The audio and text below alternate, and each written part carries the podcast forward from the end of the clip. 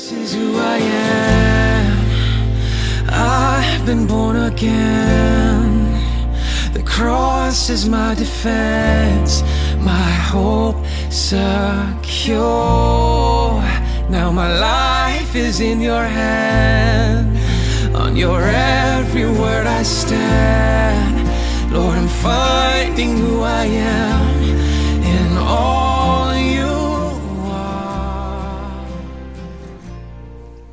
know who I am in Christ. I'm a citizen of heaven, I'm righteous, and I'm more than a conqueror. I could go on and on because my identity is in Christ. And because I have my identity in Him, I know there are also many things which I possess. 2 Timothy 1 7 tells me I have power, love, and self discipline.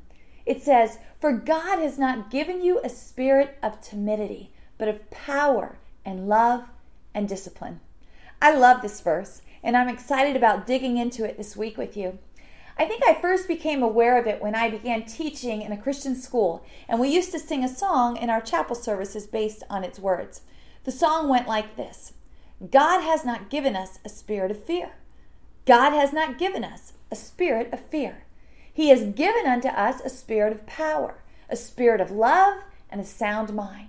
He has given unto us a spirit of power, a spirit of love, and a sound mind. At that time, those words were so good for me to sing because I was in a season where I had lots of reasons to be afraid. I was new at my teaching position and I really didn't know what I was doing. And we had tons of stuff going on at home that could easily produce fear. When I first heard the song, I was drawn to look up the verse and the word, and, and here I found this great truth. I discovered that I didn't have to be afraid because God's Spirit that lived within me wasn't about fear at all. But even so, fear seemed to lurk at every turn. I was in a season of fighting fear. And so every time when we sang the song, I was reminded of the truth. I loved how the song repeated that phrase, God has not given us a spirit of fear. It would say that over and over again at the beginning God has not given us a spirit of fear. See, I needed to hear that again and again and again. And maybe today you do too. Those words are exactly how our verse this week begins. God has not given us a spirit of timidity or of fear. Let's think about it. When we're born again, God's Spirit comes to life within us. He's reborn in us. Well, since the Spirit of God is now living within us, it's important to get to know Him for who He is. We certainly don't want to misrepresent Him. Has that ever happened to you? Has ever anyone ever thought or said something about you that just isn't true? Words like that are challenging to us, and, and we'll quickly come to our own self defense, won't we? We'll respond saying, I'm not like that. Well, I think God is correcting how we often misrepresent Him too when Paul writes here God has not given us a spirit of timidity or fear. He's telling us, look, my spirit within you, the one I gave you, he's not a spirit of fear. If you're struggling with fear, don't assign it to me. Paul's actually writing the words in our verse to Timothy. Timothy was a young evangelist. And as Timothy is stepping out to do the work of ministry, Paul is encouraging him to guard the way he thinks and to take hold of what the Spirit has really deposited inside of him. Paul's first aim is to make sure that Timothy knows that fear is far away from God's plan. Some versions use the word timidity but fear is really a synonym of timidity. The original Greek word carries the idea of being a coward. Well, we need to make sure we understand that Paul's words to Timothy are directly in relation to how Timothy will handle the gospel. Paul knows from experience that Timothy cannot be cowardly when sharing the gospel. That just doesn't work. Understanding that, I think we need to make sure we look at this verse in context as we personally consider it too for ourselves. It is most purely related to how we share the gospel. God's Spirit within us is not afraid to speak truth and to share the gospel, so we shouldn't be afraid of that either. In fact, we've been given power and love and a sound mind to minister whatever God leads us to minister. We'll talk about those three things in a moment, as that's the heart of why we're memorizing this verse this week anyway. But first, I want to mention that even though this verse is related to sharing the gospel, I believe we can extend this truth beyond that as well. Because God's Spirit is simply just not fearful, no matter what, ever. So, whenever we are experiencing fear that holds us back from doing anything that God is asking us to do or desires for us to do, we can know that we have a spirit within us who cannot be described in fear. So, if the Spirit of God who lives within us is not one of fear, well, who is He? Well, for one, He's God. So we're never going to fully understand Him until we see Him face to face. And I personally don't believe this little verse says all there is to say about Him. But it does tell us three very important things. It tells us we've been given a spirit of love, a spirit of power, and a spirit of self discipline.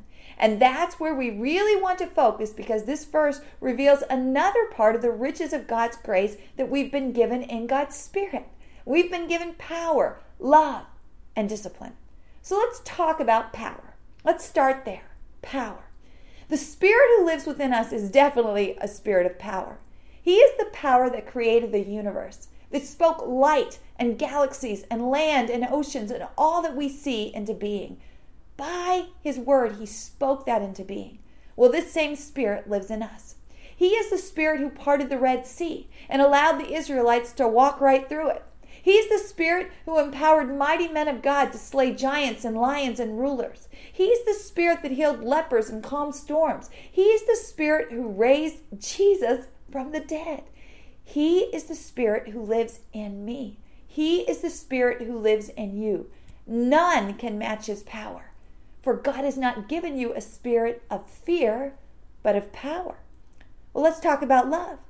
The Spirit who lives within us is definitely a spirit of love. His is the love that reached out and clothed Adam and Eve in garments when their sin exposed their nakedness. His is the love that saved Noah and his family when the rest of the world reveled in wickedness. His is the love that rescued his children from Egypt and fed them in the wilderness and delivered them to the promised land. His is the love that continued to reach out to his children when they rejected him over and over again. His is the love that prophesied to us a robe of righteousness when we were in filthy rags. His is a love that offers to rescue us from the pit. His is a love that took on flesh and came and dwelt among us. His is a love that reached out to sinners caught in greed, adultery, deception, selfishness, and all manner of sin. His is a love that took on our sin and died for it. His is a love greater than any we will ever know. God's word says, Greater love has no man than he lay down his life for his friends. This love lives in me. This love lives in you. None can match his love. For God has not given you a spirit of timidity or fear, but of power and of love. Well, let's talk about discipline. It's fun to talk about power. We all want power. And it's inspiring to talk about love. We, we all want love, it inspires us. But what about discipline? Well, that's a word that we often run from. But God has not given you a spirit of fear, but of power and love and discipline. See, we may not like to talk about discipline or embrace discipline, but the spirit who lives within us is one of discipline also. Some synonyms for the word discipline are restraint, order, obedience. When we think of the spirit in this way, it makes me think of the unparalleled power which the Spirit possessed, but how he moved about the earth in restraint and order unto the plan of God. Always, this is his way. Think of this. Instead of taking the serpent out when he tempted Eve in the garden, and he could have done that, instead the Spirit allowed Adam and Eve to make their own choice as God intended. He ordered himself into the plan of God. Instead of wiping out Pharaoh when he first defied God, the very first time that Moses approached him, no, the Spirit waited for the plan of God to be played out so the glory of God could be revealed again and again in amazing and, and just amazing, powerful ways. It also makes me think of the depth of his love that wanted to reach out and save us from day one at the fall. And yet he waited and restrained this love unto the order of God's plan. As the Bible says, when the fullness of time came, God sent forth his Son. And in the same way, he gives us the discipline, the self discipline to walk out our lives with order, restraint, and obedience unto God's plan in every scenario that we come up in our lives. We don't have to follow our impulses. We don't have to follow our own desires. Instead, we can yield all that we have to the Lord and to His plan. The Spirit lives in us, and He can produce discipline in us. Power, love, discipline. Three amazing gifts deposited within us in the Holy Spirit.